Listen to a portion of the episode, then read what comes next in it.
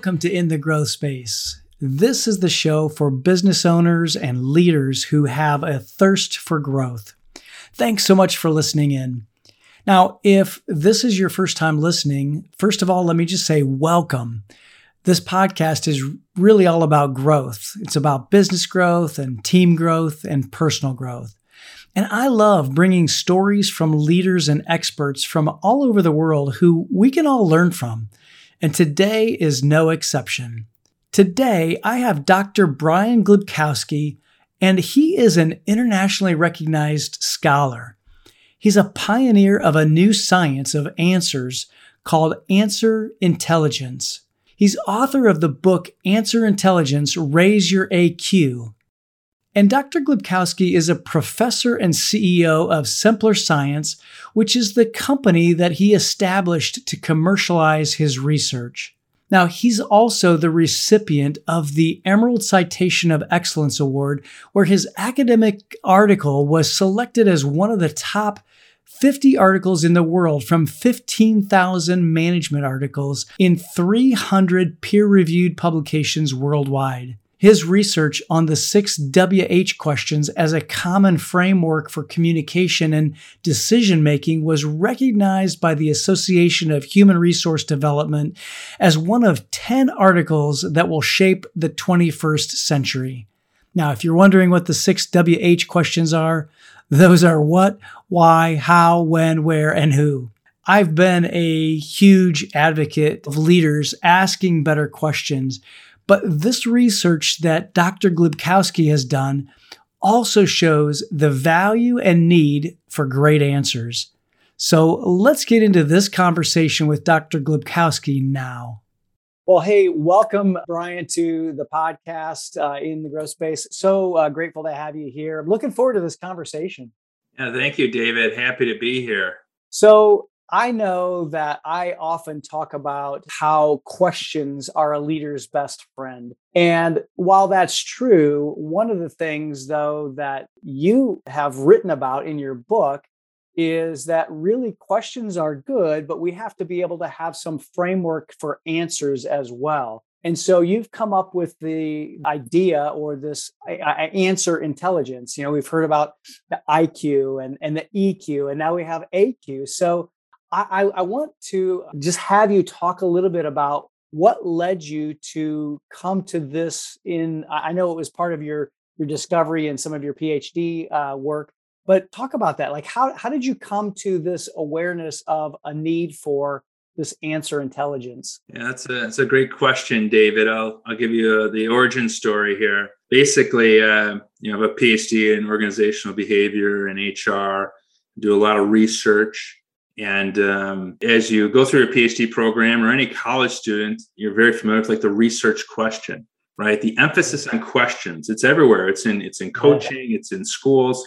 I remember I was developing a survey for a for a software company in Texas, and was a survey basically a bunch of questions, right? Yeah, Developed that, and we it was a great survey in leadership and it had all the best theories. And mm. um, we went to do the feedback report, and I was a PhD student, and I was in charge of sort of doing the feedback report and presentation, and I thought it was great.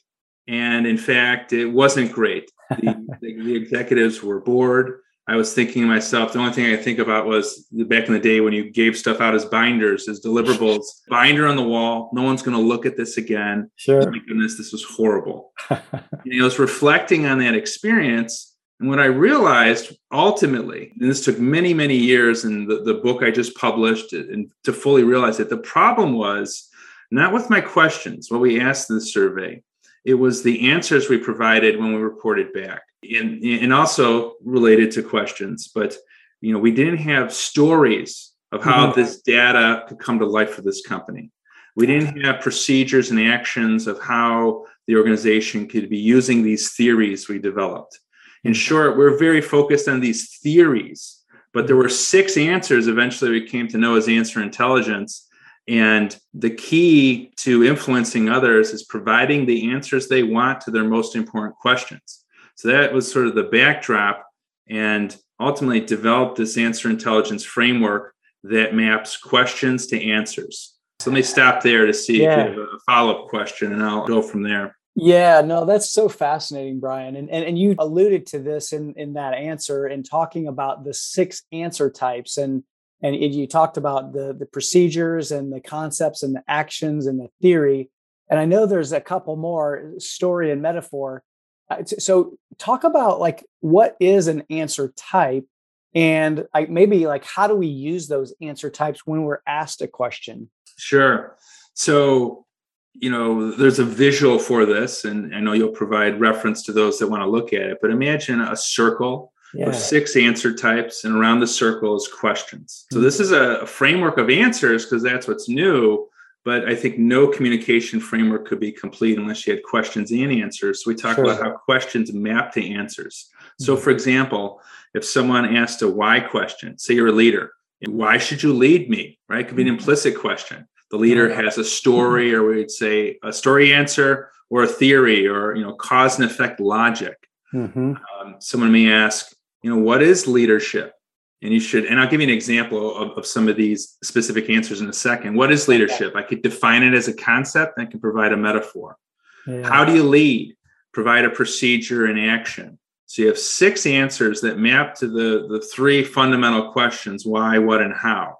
Now let me, let me give you a specific. Okay. So if you ask me, you know, what is leadership? I could define leadership, answer that what question as a concept. I can say uh, leadership is inspiring others and holding people accountable. Mm-hmm. The simple definition, but it mm-hmm. allows you to understand where I'm coming from. Then I could provide a metaphor. Leadership is like a braided rope. When two ropes are separate, they are strong, but they're made even stronger when they're braided together. That's mm-hmm. how I lead. Each meeting, I inspire and hold people accountable. Those are concise but impactful answers. So right. I have command of what the concept is, I have command of the metaphor. Yeah. So, so often with all these six answer types, we use these in various forms, but do we command the answers? Do we do we provide them in a purposeful way that has maximum influence to others? That's what the AQ framework is about. Well, and I think that you just hit on something that it just struck me that the answers and and using the framework and and using them in a purposeful way it, it seems to me that that's where the power of this answer intelligence comes because if we're thinking about an answer well let me back up and say i think that w- when we get really good at this we're able to hear a question and then recognize oh here's how i can answer that with with the theory or the definition and then that metaphor. So how do we get to that point i guess? And maybe what's your you know what's your thoughts on that yeah it's a great question. So we view answer intelligence as a skill that uh-huh. anyone can learn. So at first the idea of these questions mapping the specific answers may seem a little awkward because we're not sure. used to it. But it's no different than say basketball. You know hmm. shooting there's form you have when you do a free throw or you do a pass. Mm-hmm. when you first learn basketball my son's my seven year old son's learning basketball. He's learning these things for the first time where you put your feet etc yeah. Basically when you practice you get better. So the same thing is true with the aq framework. There are certain principles we call them habits about how you provide answers and you you learn about these and eventually you internalize them. And it mm-hmm. becomes second nature and you can make that bank shot without thinking about it. You know you can make that pass without thinking about it. And so that's ultimately where you want to move to is that habit formation.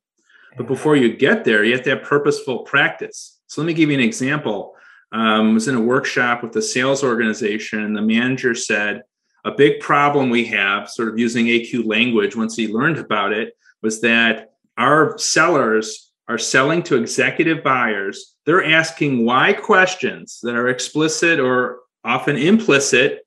They're basically, why should I care about your product? And they mm-hmm. are not answering that with story and theory. You know what they're doing? They're going right to how answers, procedures, and actions, features, and functions. They're one, they're failing at question recognition. Right, what is the right. question, first of all? And then, second, based on the question, what's the type of answer we're going to provide?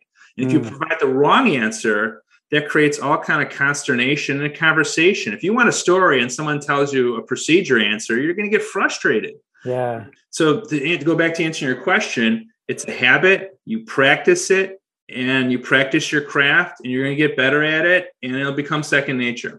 Yeah, yeah. And and that if I'm recalling from the parts that I have read of your book, there are emotional answers and then there are like logical answers or knowledge answers. And so you just brought up I think a really uh, a, a great scenario where we've got all of us in some way are in sales and so we have to be able to listen and figure out is what kind of question this is and then how to do we best answer that? Do we do we answer that with a story? Do we answer that with a metaphor or a procedure what have you? So talk a little bit about that answer recognition that you alluded to. Yeah i think you know what we're getting at here is with the answer recognition so there's a, a question answer mapping you know why questions theory and story and you just brought up something else that individuals have different styles of answers, we call them. So these are the individual differences. Okay. So the three styles are relational, individuals that prefer to receive and tell stories and metaphors, mm-hmm. analytical, concepts, and they prefer concepts and theories. And again, theory you could call strategy oftentimes in business. And then practical is procedure and action. So those are the three styles. So it's important to uh, understand the individual you're communicating to. So, for example, within the interview context, I coached a, a student around interview AQ, and um, she was going for a job at a big four accounting firm, an internship, very prestigious. And one of the things she really thought was helpful was to identify the answer style of the person she was meeting with before the interview. Thought they were relational what she would do is regardless of the questions being asked she would pepper in more stories and metaphors throughout the conversation. Invariably what happened at the end was they thought she was great. The feedback from the firm was that she was you know the best um, communicator they've ever had at a junior level for a position. Mm-hmm. because she was using some of these techniques that are very simple but when applied can be very powerful.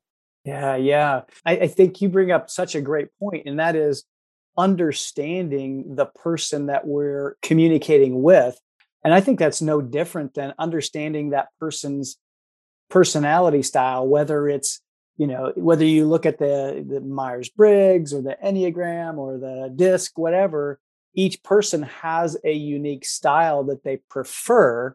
And so understanding then how they would answer or that the answer style that they prefer is, I guess, really what we're talking about here, right? Absolutely. So I think you bring up another good point connection here is that the AQ framework can work in combination with other frameworks and other uh, ways of viewing the world. Take personalities or like DISC or Strength Finder approaches. Yeah. Well, if you know what your personality profile is, X, or you know what your number one strength is, then how would you communicate to that person in terms of the different answer modes? You know, what type of answer mode might they prefer most? So when you have something like a personality type, this allows you to operationalize that in a way that's that's more actionable in the world around you in terms mm-hmm. of providing the answers they might want. So that's you know definitely a good idea is to take existing frameworks and approaches and ask what type of answers might be appropriate given you know this existing framework. Yeah, yeah. You even alluded to uh, a situation where you know, ans- learning how to answer properly was going to help us, in, you know, in an interview process.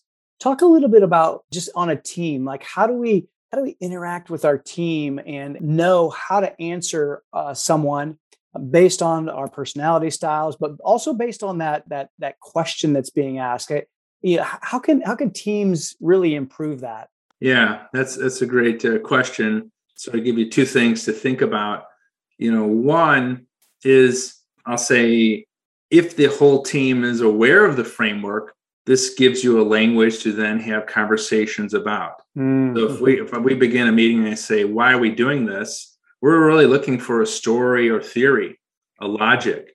If we mm-hmm. ask, you know, how do we do this? We're looking for a procedure and or actions, and those are different and these mean specific things. So we could snap into focus the language we use in a meeting and how to propel a meeting forward. And then you can use some sort of simple rules of thumb. What's an effective meeting? It's a meeting where for any given topic, we've covered six answers, or it's, you know, all six of them complete, or we've covered the missing answers. Mm-hmm. Another technique you can use is what I would call meta conversation. So if you know AQ and someone else doesn't, that's okay. If you ask me a question, I can I can say, Would you like me to tell you a story? right? Yeah. So I'm, I'm, I'm moving you to the answers you may want or not want. And you yeah. simply say, yes, that's what I want, or no, that's what I don't want. And you can move the conversations along in a purposeful way. Oh, if I ask you, do you want a story? And you say you don't, I maybe misread your question because sometimes the, you know, the questions are why, what, and how. But as anyone knows that has young children, they the kindergartner will ask the how question for everything. How right. how how and sometimes they mean what sometimes why sometimes when. And it doesn't go away when you move up in an organization all the way to executives sometimes the language we use conflates the actual questions and why what or how terms. So meta conversation is a way to really move people through the conversation. So those are you know two tips um, that you can um, you could use boy that's this is really fascinating. It, it also i guess because it's so new to me and probably to our listeners where do we start? Where do we how do we start this process of getting you know an improvement in our answer intelligence? What's the maybe what's the first step? First step yeah. Mike Sonke, he's uh, mcdonald's usa retired cfo uh, a friend of a friend of uh, aq he shared with me something I think that would be the perfect response that 50% of AQ is just knowing there's six answers. Ah, okay. Start with the very basics. If a topic is important to you, say you're a selling organization, can you communicate your value proposition in terms of all six answers? Mm. Talking about culture, can you communicate your culture in terms of all six answers? And that simple exercise will start to snap into focus the importance of all the different answers. Start there and then you, you sort of gradually ease into other things try things and experiment I'll say yeah. two more things. It's no different than if anyone's going on job interviews. The first interview is a little clunky. Sure. All of a sudden, the third and fourth interview, you're telling great stories and you know what works and you're using it over and over again. Right. Take that mindset, but just think of it in terms of six answers, not just one answer that seems to work for some reason. All six, yeah. and you're going to be, um, you know, much more effective. So that's a that's a great place to start. That's really good. That's really good. So there are six types of answers, and we, we talked about them just a little bit briefly um, earlier in this conversation. Why don't you Why don't you take us through maybe a little bit deeper look at the the, the answer types because I think that that if that's a first place we need to start, then let's say, for example, we are interviewing um, or we're having a conversation with our boss, and we need to you know know how how do we use these? How do we craft a you know a metaphor answer or a theory answer so maybe you know yeah. share with us a little bit about that yeah let me just take you on a little walk around these different answer types uh, and before before you do just so that people if people are only listening to the audio in on, on the podcast if you want to go to the the youtube channel david mcglennon youtube channel we are going to have a visual that will pop in here that shows and illustrates a graphic of all six answers answer types. So i just wanted to share that for for people who are maybe just listening uh, to the audio. And of course then also i want to encourage people to go get get your book answer intelligence. Great appreciate that. So there's six answers in a circle and a circle doesn't imply hierarchy. So just like the round table of the yeah. knight you know there's a, there's equality of the answers. So i don't necessarily privilege one answer over the other but okay. there's always an entry point so mm-hmm. let's just say we're going to come in with concept. Okay. And it's, you know, what question? So we have what questions all the time. What is leadership? What is your product about? You know, these are what questions, and you can define them with a concept. Okay. And a concept is a big idea. So we all know what big ideas are. So mm-hmm. I talked about what is leadership as inspiring and holding people accountable. Mm-hmm. So a concept consists of a definition, how do you define something? And then how do you break it down into subdimensions like inspiring and holding people accountable? And I think you'll find for important ideas, when you break them down a level, sometimes there's a lack of agreement. So mm. take uh, employee engagement. A lot of companies are all about that. And I've asked executives, what is it? Mm-hmm. They don't really know. They sort of point to their employees and say they smile then, but you could break it down and say employee engagement is three dimensions cognitive engagement, they're thinking about the job all the time. Physical engagement, they have the stamina to complete the job, stay till you know the work is done. Emotional engagement, when the company does well, they're excited. When it does poorly, they're deflated. Well, now that that's a different command of the idea. Yeah, sure. That's concept, and any concept can be transformed into a metaphor. So I, I, I won't go into as much length with all these answers, but just sure. sort of as needed to sort of uh, what's new for people. Right. Words of a concept. Some people might say, "Well, don't I know that?" Well, maybe you don't. Yeah. Right. Metaphor is taking a concept and tying it to experience that someone can relate to. Like I said, the braided rope. Yeah, right? sure. Concepts are really powerful, and I'll, I'll move to stories. And if you like stories, you should use metaphors. But a story, we all understand. But sometimes, you know, I, I, think if we go back to what a story is, it's just worth revisiting some of these points. You know, story has a beginning, middle, and end. How many mm-hmm. stories do we tell that lack that? There's yeah. what I call round characters that are rich. There's drama, which is reversal. So there's all these story elements that really differentiate between what you say is a story and maybe it's just an example. Mm-hmm. Stories. And I'll say one more thing about stories. Um, in my book, I talk about Robert McKee, who's a famed screenwriter. So he coaches those that write the you know the the, the screenwriting uh, scripts for movies. Yeah. And he talks about the phenomenon that if you notice, most movies seem like they're horrible, right? and they're like just gratuitous violence. And is this the best we can do? Right. It literally says, yes, these are the best scripts we have available. The problem is, you know, the art of storytelling and understanding a story is more difficult than people think. Yeah, so, sure, sure. So, you know, get your story right. And real quick to connect story to metaphor. Yeah. If I told you a story, think of movies of Romeo and Juliet, right? Sure. the story and then I said, you know, it's star-crossed lovers. I transformed it into a metaphor. So you start uh, using these answers together, that can be very powerful. So if you are a leader and you hear one of your subordinate stories, if uh-huh. you can uh-huh. paraphrase that as a metaphor, my goodness, you're going to triangulate the knowledge, you're going to add to the conversation, and it's just much more interesting. So that's a story. Then theory is cause and effect. So you know if you have you know one of our our clients that i work with and in the book boston mutual life insurance and um, they have theory uh, and a story you know the story is uh, their family company families that survived the great depression is sort of their story they talk about and that's mm. important if you transfer this to theory terms families that survived the great depression had three attributes they're flexible communicated well and they're cohesive that led to goal achievement. Well, that's a theory. That's a cause and effect statement about how we're going to operate as an insurance company. Yeah, sure. You can articulate it like that, then you don't have good command over the theory or the strategy. So that's important. I'll let me pause there and I'm just going to briefly go through procedure and action. Is yeah. that okay? Yeah, absolutely. Yeah, this is fascinating. I love it. And the last one is the how question. You know, how do you lead? You know, how do you how do you do things?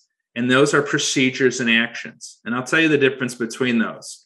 So you think of baking a cake. When you bake a cake, there's a 10 step recipe, right? Yeah. When you emphasize the steps or process one through 10, that's a procedure. When you emphasize any given step, such as cracking an egg, that's mm-hmm. an action. Ah, so okay. procedures are the steps, actions are any given step with the action. And so if you think of it that way, you can really start to be analytical and precise about you know your procedures and actions that you may use to lead a meeting that's supposed to be about you know increasing engagement if that's what mm-hmm. you or i'll ask students on interviews they'll say their number one leadership skill is leadership and i ask them well tell me a procedure three steps of how you're going to lead the next meeting or three steps you're going to do something and they can't do it yeah. and i found the the best communicators those that are really committed to their craft, whatever the topic is, leadership, engagement, if you ask them a question, tell me your procedure, they're going to be able to articulate it. So that's the difference between high quality answers, high AQ, and sort of low AQ answers. We just sort of bumble around through the world.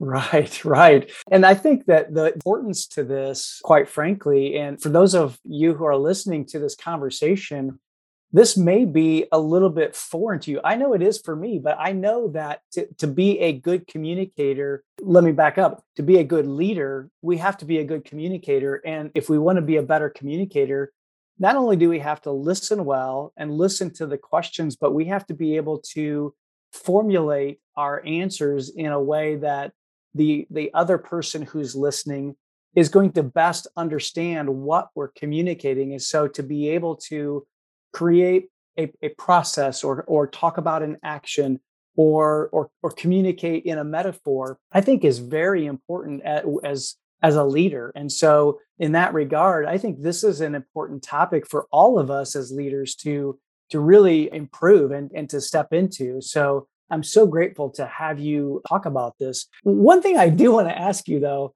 I, I read in your book that all of this, if I'm recalling correctly, all of this kind of started with the game of golf, right? So tell me a little bit about that because I, I, like the game of golf and I and yeah. I just want to you know hear this story. Yeah. So, you know, going back to the origin story I told before about how the presentation wasn't well received with the feedback report. Yeah. Reflecting on that, and I had a sense that uh, something was wrong with with the uh, the answers, and I, I didn't fully recognize this until years later. I did further research on questions, and then finally I wanted to understand answers, and we decided to interview my colleagues and I the top golf instructors in the world, as rated by Golf Digest and Golf Magazine. And uh, you, your listeners might be asking why golf? That seems uh, sort of strange. The two reasons why this sample: one, they were experts. Whenever you study experts, it's a good thing. They're in the mm-hmm. upper half of the 99th percentile uh, in their profession, so that was good. Second, in terms of answers,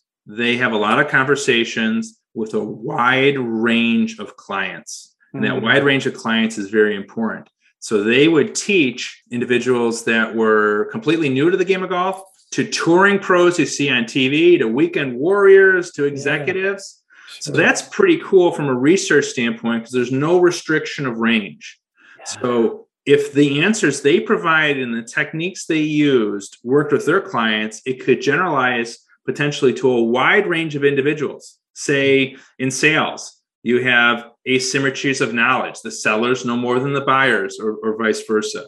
Asymmetries of interest, right? The leader's more motivated than the followers. Sure. Similar in golf, you have you know some of these uh, people that just want to hit the ball hard, and the golf instructor wants them, you know, is interested in perfecting their game, and they're total asymmetries of interest. So um, this was a great sample and we studied them and we came up with the, the answer intelligence framework and the six answers and we've since generalized that to all these other domains but that was that was why golf. Does that make yeah. sense? Yeah absolutely. answering you know using the framework. I was just going to say and, and if you yeah if, if people who are listening understand what you just did you told that story. Yeah i, I, I love that. And, and even in my question i asked something about you know i'd love to hear that story and i'm i'm, I'm recognizing yeah, you're leading me. Now. exactly. It's an implicite why question. So yeah exactly. Perfect. Yeah yeah. Uh, this is really fascinating brian and i'm, I'm really uh, grateful to be able to bring this to the audience. If there's one thing that you want to leave the audience with today what do you want the audience to, to, to walk away with today? Yeah i think that the message that I'd like to convey is that you know, we live in a world of questions. You know, question methodologies and coaching and sales. Mm-hmm. The research question that I already mentioned, we focus on that. There's no research answer. When you look at business books on Amazon, books with the word question in the title outnumber books with answer in the title three to one. And I love answers. I've done research. I mean, I love questions. I've done research on it. My message would be that um, really think about the role of questions and answers in your conversation. And I think if I had to boil it down, questions are for curiosity, answers are for influence. Mm. And hmm. um, I think that's that's the perspective. It's a little bit of a paradigm shift because there is yeah. some out there they're going to say, maybe said this explicitly, answers are for influence. You may have heard, you know, questions are the answer. Yeah. that's that's tautological. I think certainly certain questions can influence but answers are what create influence. You get the job because of your answers. When you're on a mm-hmm. sales call, it's ultimately your ability to answer one or two key questions from an executive that will close the deal. That is yeah. that is it. I love that. And and going back to your your leadership topic, everybody who knows me knows you know John Maxwell and John Maxwell says that that leadership is influence. So if we want to be a leader, if we want to influence, then we really have to be able to connect the dots between the questions and our answers, right? And I think if if I could paraphrase what you're saying, to me, that's what it that, that's what you're saying. I agree. That's a great metaphor. Also, uh, what I'm saying, uh, connecting the dots. Uh, thank you. yeah, no, that's that's fantastic. So, Brian, I, this really is. I think this is a skill, and I think it's a skill that I know that I need to get better at, and I, I, I want my audience to to get better at as well, because then then we can become better leaders. And so, how do we get a hold of of your book? And I know that there's also a free assessment on your website. So talk a little bit about that as well. Yeah, so the, the, you know the book can be uh, you know purchased from Amazon, or you can go to my website. Uh, the book is Answer Intelligence, Raise Your AQ. The website is raiseyouraq.com, and if you go there on the um, assessments and apps tab, there's an Explore AQ assessment, which is a a free assessment you can take for different topics. And it's a real quick uh, test of your knowledge of answers. And you get a 10 plus page pdf report and a, a, nice primer on aq as well. So i'd encourage your listeners and viewers to try that out. Yeah absolutely. We will make sure that we put all of those links uh, in the show notes. And uh, just so the audience knows i have taken that assessment. And uh, so I'm, I, I haven't looked at the, the pdf uh, in detail yet. I was telling uh, Brian before we we started recording today that that's something I want to be able to dive into, and so I, I'm I'm really looking forward to that. And Brian, thank you so much for for being here today and, and sharing this a leadership topic really because i believe that if, if we're going to influence and if we're going to lead the people that uh, are around us we have to be able to yes ask good, good questions but then we also have to answer them with the appropriate answers in this framework. So I, I really uh, have been appreciative of understanding this new framework that uh, that you've developed. Well said. Uh, thank you, David. Uh, you've been a great host, and uh, I've enjoyed our conversation. Thanks, Brian. Well, this was an amazing conversation that uh, honestly really fascinates me and actually challenges me to be in my own growth space because I feel like I'm really good at questions and maybe not as good at the answers. And so, uh, matter of fact, Brian and I were talking after we hit uh, stop recording. And, and, one of the things that he told me uh, as I shared with him about my work with emerging leaders, that he, he said in his research project, one of the issues that um, he was trying to solve was the fact that he had this this software company who had coders and programmers becoming promoted and they had no idea how to lead. And so when when Brian was talking about having AQ higher and, and growing our AQ as a way to increase our leadership, increase our influence, I mean, that really struck a chord with me because I really felt feel like that as leaders, um, we have to be able to, yes, learn to ask great questions, but then we also have to have a framework or a way to navigate an answer that will be received the, the best for the person that we're talking to. And so uh, I, I, really feel like this is a, a really important concept and as important as, as EQ, because, you know, I've talked about EQ on, on the podcast. Uh, I've had uh, Teresa Quinlan on. And uh, if you're listening and you were part of the original ELIC summit, um, you know that she came and she talked about EQ and, and, and shared with us how to improve our EQ. And so I believe that AQ is just as important. And it's something that uh, I'm going to be learning more about. So uh, I, I, hope that you really uh, enjoyed this. I, I, really encourage you to go out and get Brian's book um, because uh, it, it, really has a, a, a uh, that framework that I think will help us all to be able to uh, to learn to answer better and use that framework to, to give better answers. And speaking of the ELIC summit, we're getting really close on a date, and so I would love if you are interested uh, in, in in attending the ELIC summit. If you have a team, if you are a leader and you've got a team, this is a perfect opportunity to come with your team and really roll up your sleeves and and get involved in what the ELIC is is all about because this particular summit is not about just sitting and and getting. It's going to be we're going to we're going to yes hear from some amazing speakers and facilitators but we're going to dive into their content and really uh, get our learning accelerated and started for the new year and, and really roll into the new year with some momentum. So I hope you'll be interested in, in joining us uh, in December. It's looking like it's either going to be the first or the second week in December, hopefully right before all of the uh, uh, the holiday uh, activity gets in, in full gear. Uh, but if you're interested, go ahead and, and go to my website, davidmcglennon.com slash ELIC Summit. And we will put the link to that in the show notes. So get on our, our list to be able to be notified on when that date is solidified, which hopefully uh, by the time you hear this, is already solidified.